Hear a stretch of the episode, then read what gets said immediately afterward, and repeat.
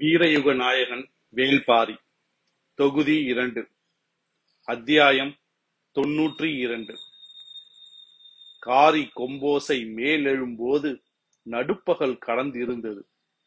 போர்க்களத்தின் சரிபாதி நேரம் முடிவடைந்திருந்தது. முன்களத்திலிருந்து அடுத்தடுத்து வந்த செய்திகள் கருங்கை வாணனுக்கு குழப்பத்தையே உருவாக்கின.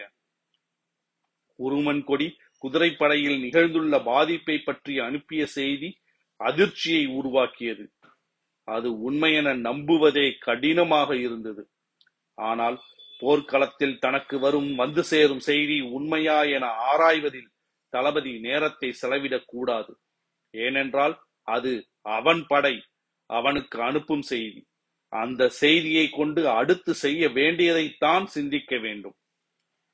குதிரைப்படை சந்தித்த அதே சிக்கலைத்தான் தேர்ப்படையும் சந்தித்தது.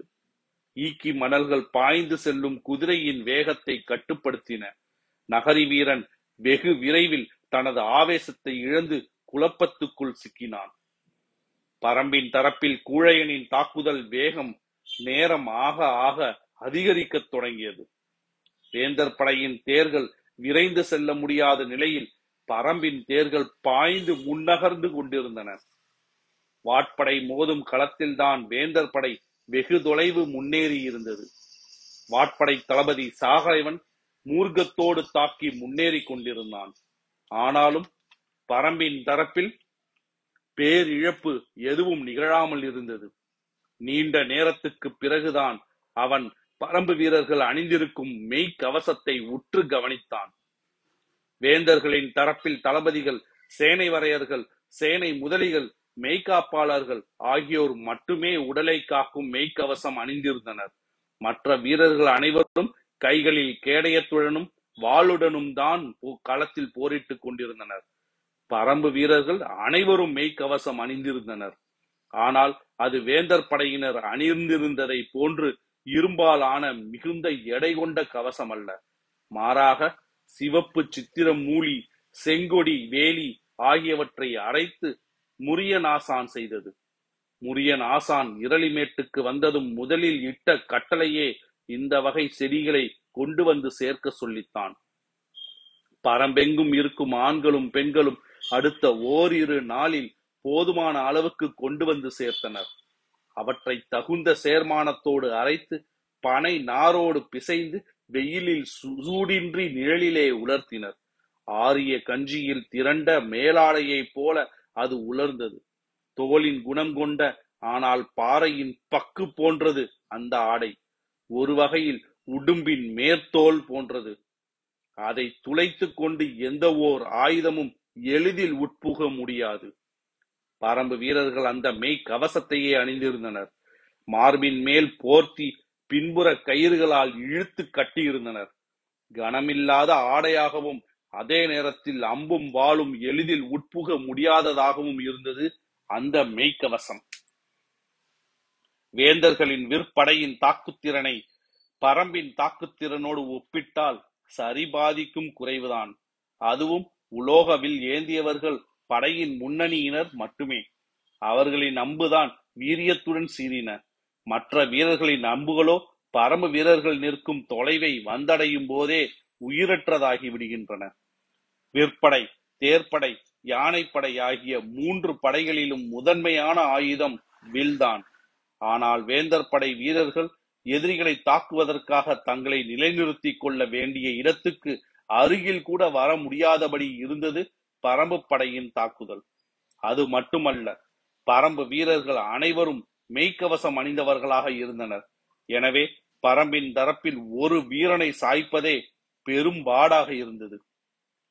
பறம்பின் வாட்படையில் உள்ள அனைவரும் மெய்க்கவசம் அணிந்திருந்ததால் முன்னேறி சென்று தாக்கிய சாகலைவனால் எதிரிகளை வீழ்த்தி முன்னேற முடியவில்லை.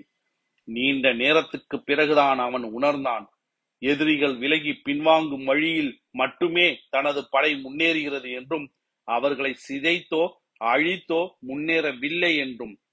ஆனாலும் ஒரு கிழவன் தனக்கு எதிரான படைக்கு தலைமையேற்கிறான் என்பதை அவனால் சகித்து கொள்ள முடியவில்லை. அம்பும் ஈட்டியும் போன்றதன்று வாள். அதன் ஒவ்வொரு வீச்சிலும் வீரனின் முழு ஆற்றலும் வெளிப்பட்டாக வேண்டும். கைப்பிடியின் இறுகிய விரல்களுக்குள் காற்று புகுந்தால் கூட வாளின் வீச்சு வலிமை இழக்கும். போர் என்பது உயிரை வைத்து விளையாடும் விளையாட்டு. அதை ஒவ்வொரு கணமும் உணர செய்வது வாட்சண்டை. ஈட்டியும் அம்பும் போல் எங்கோ இருப்பவனை நோக்கிய தாக்குதல் அல்ல இது. தான் பிடித்திருக்கும் கேடயத்தில் மோதும் எதிரியின் வாள் வலிமையை அந்த அழுத்தம் கொண்டு மதிப்பிட முடியாதவனால் ஒரு போதும் வெற்றியை ஈட்ட முடியாது. பறம்பின் தரப்பில் வாட்படைக்கு தலைமையேற்ற தேக்கன் எதிரிகளை முடிந்த அளவுக்கு தனது எல்லைக்குள் உள்வாங்கும் உத்தியையே கடைபிடித்தான். எனவே வேந்தர் படை மிக அதிக தொலைவுக்கு பறம்பின் தரப்புக்குள் இழுக்கப்பட்டிருந்தது. சாகலைவன் தேக்கனுடனான நேரடி தாக்குதலை எதிர்பார்த்து முன்னகர்ந்து கொண்டிருந்தான். கிழவனை வெட்டி சரிப்பதன் மூலம் எதிரியின் தளபதியை முதலில் வீழ்த்திய பெருமையை அடைவதற்காக விரைந்து கொண்டிருந்தான். வேந்தர் படை இப்போது நிலை கொண்டுள்ள வரைபடம் மிகவும் ஏற்ற இரக்கத்தோடு இருக்கிறது. வாட்படையானது எதிரிகளின் தரப்புக்குள் மிகவும் முன்னேறி இருக்கிறது. ஆனால் விற்படையும் குதிரைப்படையும் தனது தரப்புக்குள் உள்வாங்கி இருக்கின்றன. தேர்ப்படையானது இரண்டுக்கும் இடைப்பட்ட நிலையில் இருக்கிறது. இது போன்ற நிலைதான் தலைமையேற்கும் தளபதிக்கு பெரும் நெருக்கடியை உருவாக்கும். படையின் இத்தகைய நிலையால் அடுத்து உருவாகப் போகும் சூழலை எளிதில் கணிக்க முடியாது. அதனால் தான் தனக்கு வந்து சேர்ந்த செய்தியிலிருந்து பெருங்குழப்பத்தை சந்தித்துக் கொண்டிருந்தான் கருங்கைவாணன். பறம்பு வீரர்களை எண்ணிக்கையை கொண்டு மட்டுமே மதிப்பிடக்கூடாது என்பதை அவன் நன்கு அறிவான். ஆனால் சமதள போர் என்பதாலும் தன்னுடைய படையில் இருக்கும் வீரர்களின் எண்ணிக்கை அளவிட கரியதாக இருப்பதாலும் அவன் பெரு நம்பிக்கை கொண்டிருந்தான். முதல் நாளே இந்த போர் முடிவுக்கு வரும் என நினைத்தான். ஆனால் போர்க்களத்தில் மேலெழும் செம்புழுதி நம்பிக்கையை மறைக்கத் தொடங்கியது. உதிரனின் தலைமையிலான விற்படை ஆவேசம் கொண்டு வேந்தர் படையின் கட்டமைப்பை பிளந்து முன்னேறி கொண்டிருந்தது. பறம்பு வீரர்கள் முதுகில் வைத்துள்ள அம்புரா துணி கம்பங்கதிர் போன்ற வடிவமைப்பை கொண்டிருந்தது. மைய தண்டை சுற்றி அம்புகள் செருகப்பட்டிருந்தன. வெவ்வேறு வகையான அம்புகள் அதற்கு தக்க உயரத்தில் இடம் பிடித்திருந்தன. 100-120 அம்புகளை கொண்டதாக ஒவ்வொரு அம்பரா துணியும் இருந்தது. வேந்தர் படை வீரர்கள் பயன்படுத்தும் அம்பரா துணி கூம்பு வடிவ கொண்டிருந்தது.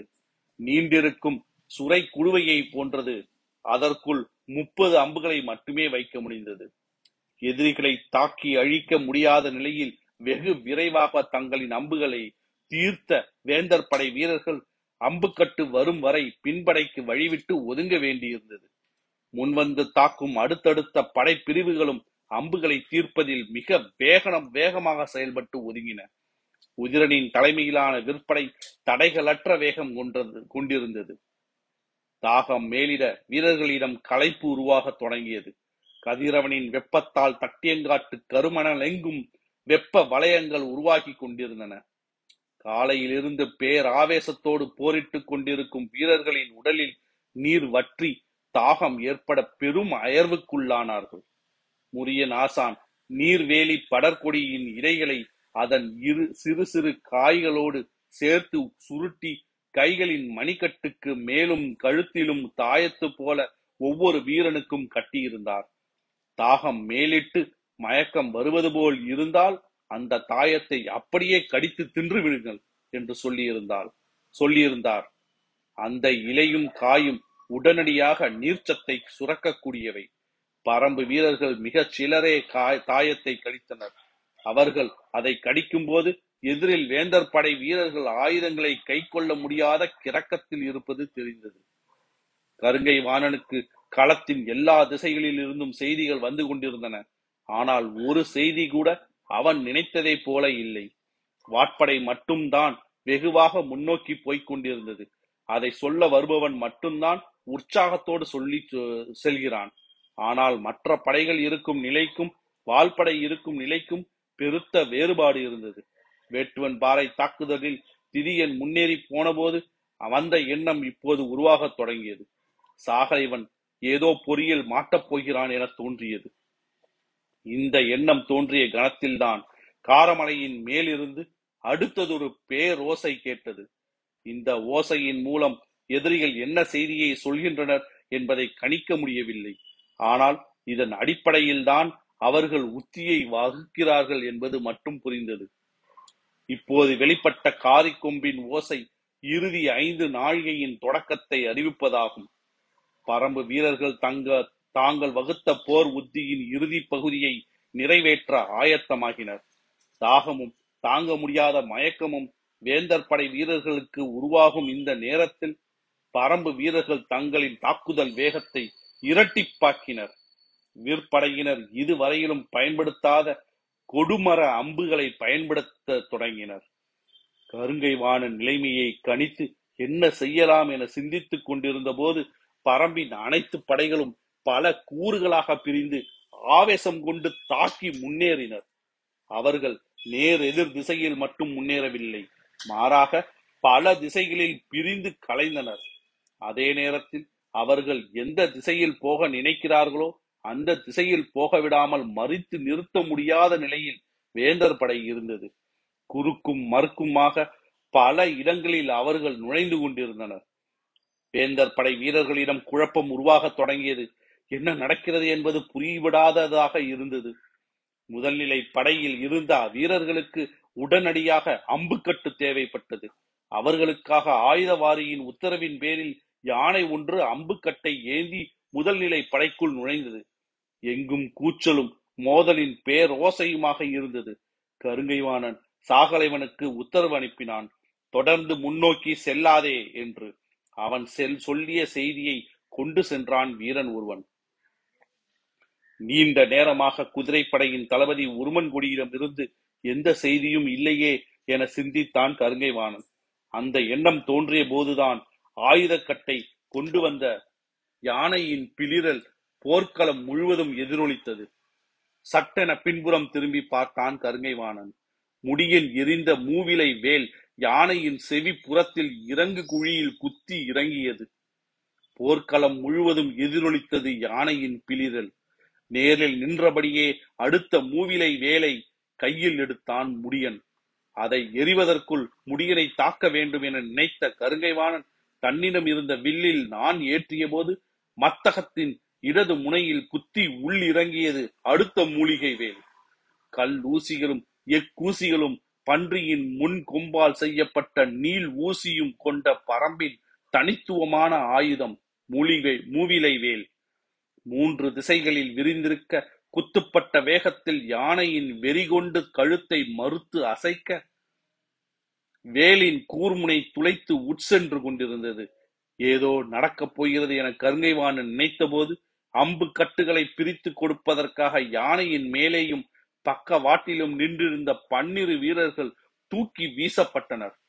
யானையின் பிளிரலை விஞ்சியது வீசப்பட்ட வீரர்களின் ஓலம்.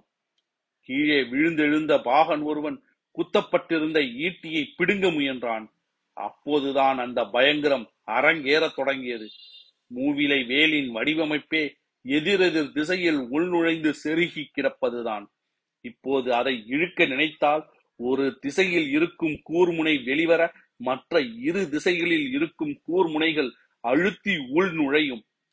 எக்கூசியும் கல்லூசியும் பன்றி கொம்பு இருக்கும் கூர் ஊசியும் மத்தகத்தின் இடது சப்பைக்குள் கீழிறங்க யானை வெறிகொண்டு சுழற்றியது துதிக்கையை.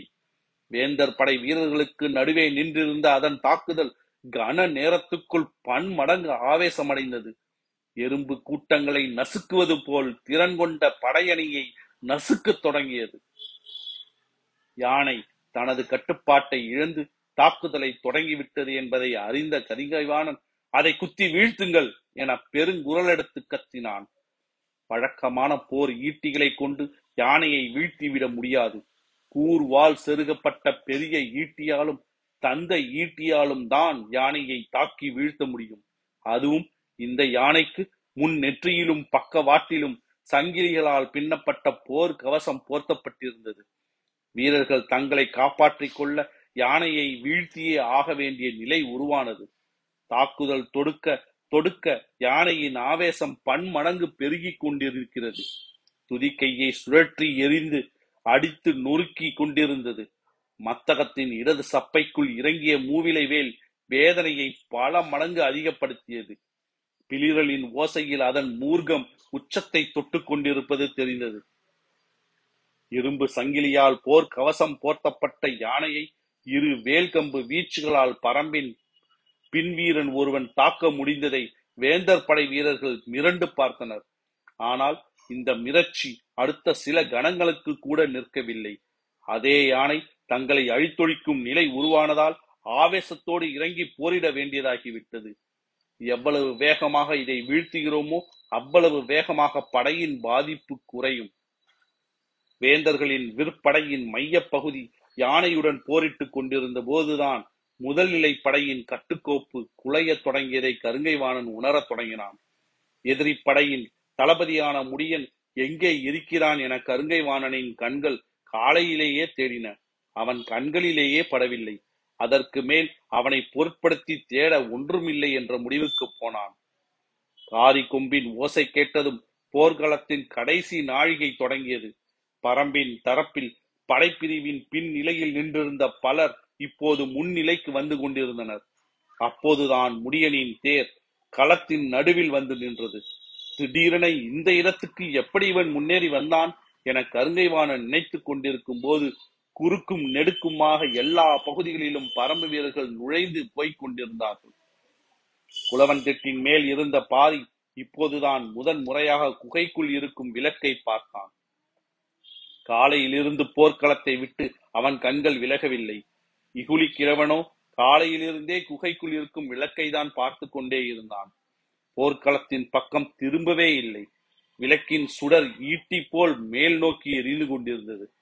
இப்போது காற்றையோ வீசினால் வேந்தர் படையின் நடுப்பகுதியில் நின்றிருக்கும் எண்ணிலடங்கா வீரர்கள் கன நேரத்தில் தாக்கப்பட்டு சரிவார்கள்.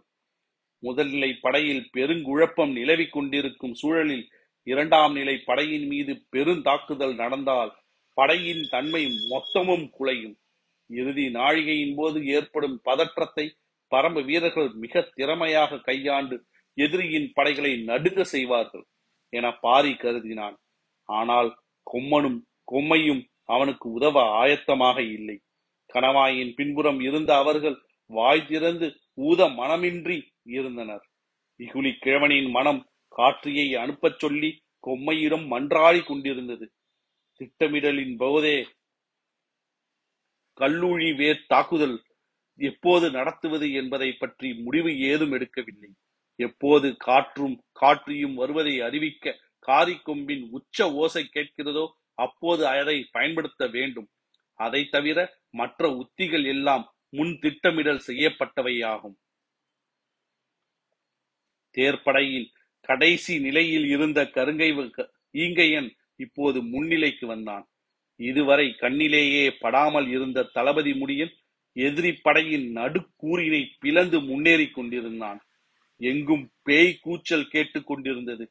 போர் யானை எளிதில் வீழ்வதாக இல்லை. அது வேந்தர் படையின் நடுவில் இருந்ததால் எந்த நேரம் எந்த பக்கம் திரும்பும் என்ற பதற்றம் எல்லோருக்கும் இருந்தது. அனைவரின் கவனமும் அதை நோக்கி திரும்பியது.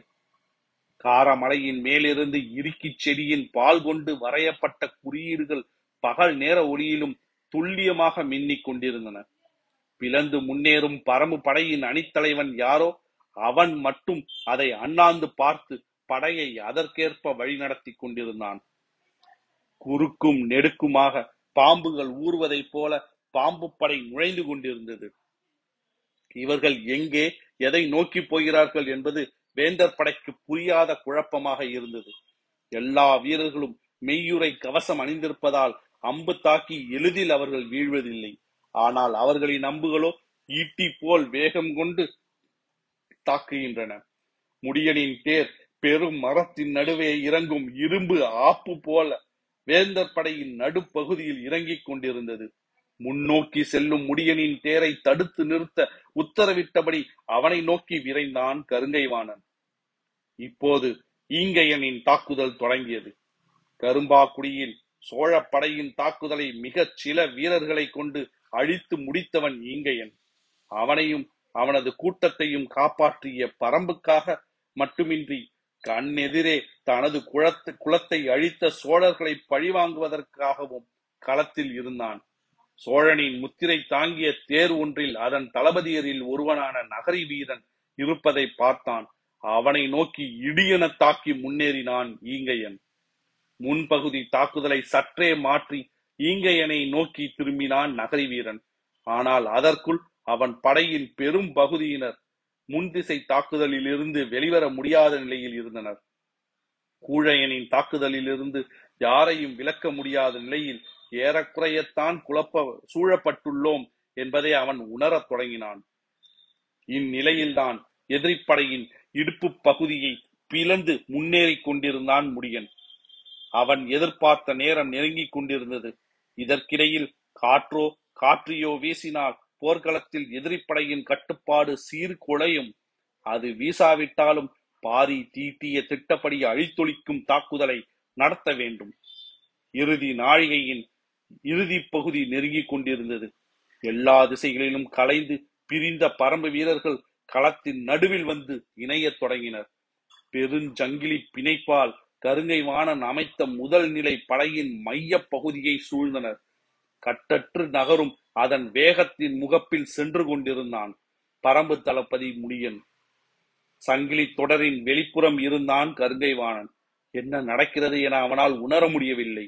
ஆனால் நிலைமை கைமீறி கொண்டிருக்கிறது என்பது மட்டும் புரிந்தது. இந்நிலையில் இரண்டாம் நிலையில் நிறுத்தப்பட்ட பெரும் படைக்கு தாக்குதல் உத்தரவை வழங்கலாமா என சிந்தித்தான். ஆனால் அவனது போர்க்கள அனுபவம் அந்த தவற்றை செய்வதிலிருந்து அவனை காப்பாற்றியது. இன்றைய நாளின் இறுதி பகுதியை நெருங்கி கொண்டிருக்கிறோம். முதல்நிலை படை பெருங்குழப்பத்துக்கு உள்ளாகியுள்ளது. யானை பெருஞ்சேதத்தை ஏற்படுத்தியுள்ளது. எதிரிகள் படையின் நடுப்பகுதியில் குவிந்துள்ளனர். நம் தளபதிகள் எதிரிகளின் ஆவேசமிக்க தாக்குதலால் இழுக்கப்பட்டு படைகளை முறையற்று இயக்கிக் கொண்டிருக்கின்றனர். இந்த நிலையில் இரண்டாம் நிலை படையை இந்த கடைசி நேரத்தில் தாக்குதலுக்கு இறக்க வேண்டாம். அது நமது வலிமையின் உள்ளார்ந்த ஆற்றலை வீரர்களிடம் குறைத்துவிடும். இன்னும் இருக்கும் சிறிது நேரத்தில் தாக்குதலின் வேகத்தை கூட்டி எவ்வளவு முடியுமோ அவ்வளவு சமாளிப்போம் என்ற முடிவுக்கு வந்தான். வேந்தர் படை தளபதி கருங்கைவாணன் குழப்பத்திலிருந்து ஒரு முடிவுக்கு வந்தபோது பறம்பு படை தளபதி முடியன் தெளிவிலிருந்து முடிவெடுக்க முடியா குழப்பத்துக்கு போனான். திட்டமிட்டபடி தாக்குதல் உத்திகளை நடத்தி பல்வேறு கூறுகளாக பிரிந்து எதிரிப்படையின் நடுப்பகுதியில் இணைந்து விட்டோம். ஆனால் இந்நேரம் இங்கு வந்து சேர்ந்திருக்க வேண்டிய இரவாதன் இன்னும் வந்து சேரவில்லை. குதிரைப்படையின் ஆற்றல் மிகு தாக்குதலால் தான் சூழப்பட்டுள்ள எதிரிகளை முற்றிலும் அழித்தொழிக்க முடியும். இல்லையென்றால் இந்த தாக்குதல் திட்டத்தை நிறைவேற்ற முடியாது. தேர்ப்படையும் வாட்படையும் எதிரிகளின் கவனத்தை முழுமையாக திசை திருப்பி எவ்வளவு தொலைவுக்கு வெளியில் இழுத்து கொண்டு போக முடியுமோ அவ்வளவு தொலைவுக்கு வெளியே கொண்டு போக வேண்டும். உதிரனின் தலைமையிலான பறம்பின் வலிமை மிகுந்த விற்படை இடது முனையிலிருந்து உத்தி பிரித்து களத்தின் நடுப்பகுதிக்கு வந்து கூட வேண்டும். அந்த நேரத்தில் களத்தின் இடது முனையிலிருந்து இரவாதன் தலைமையிலான குதிரைப்படை நடுவில் நிற்கும் விற்படையோடு இணைய வேண்டும். அப்போது இடையில் சிக்கியிருக்கும் எதிரிகளின் படையை முழு முற்றாக அழித்தொழிக்க முடியும் என்பதுதான் வகுக்கப்பட்ட திட்டம். இந்த திட்டத்தில் கணிக்க முடியாதது காற்றின் வீச்சு மட்டுமே. அது எந்த கணத்தில் நிகழ்கிறதோ அந்த கணத்தில் அதற்கேற்ப முன்னோக்கி தாக்கும் உத்தியை செயல்படுத்துவது என முடிவெடுக்கப்பட்டது. முன் முடிவின்படி பறம்பு வீரர்கள் அனைத்தையும் மிக சிறப்பாக செய்து முடித்தனர். ஆனால் இரவாதனின் தலைமையிலான குதிரைப்படை மட்டுமே முடிய நிலை கொண்டுள்ள நடுப்பகுதிக்கு வந்து சேரவில்லை. தொலைவில் அவனது படைக்குறிப்புக்கான பதாகையும் கண்ணில் தெரியவில்லை. தாக்குதலுக்கான உத்தரவை பிறப்பிப்பதா அல்லது காலம் தாழ்த்துவதா என்ற குழப்பத்தில் சிக்கினான் முடியன். திட்டமிட்டபடி முடியன் நிலை கொண்டுள்ள நடுப்பகுதிக்கு தன்னால் போய் சேர முடியாது என்ற முடிவுக்கு வந்தான் இரவாதன்.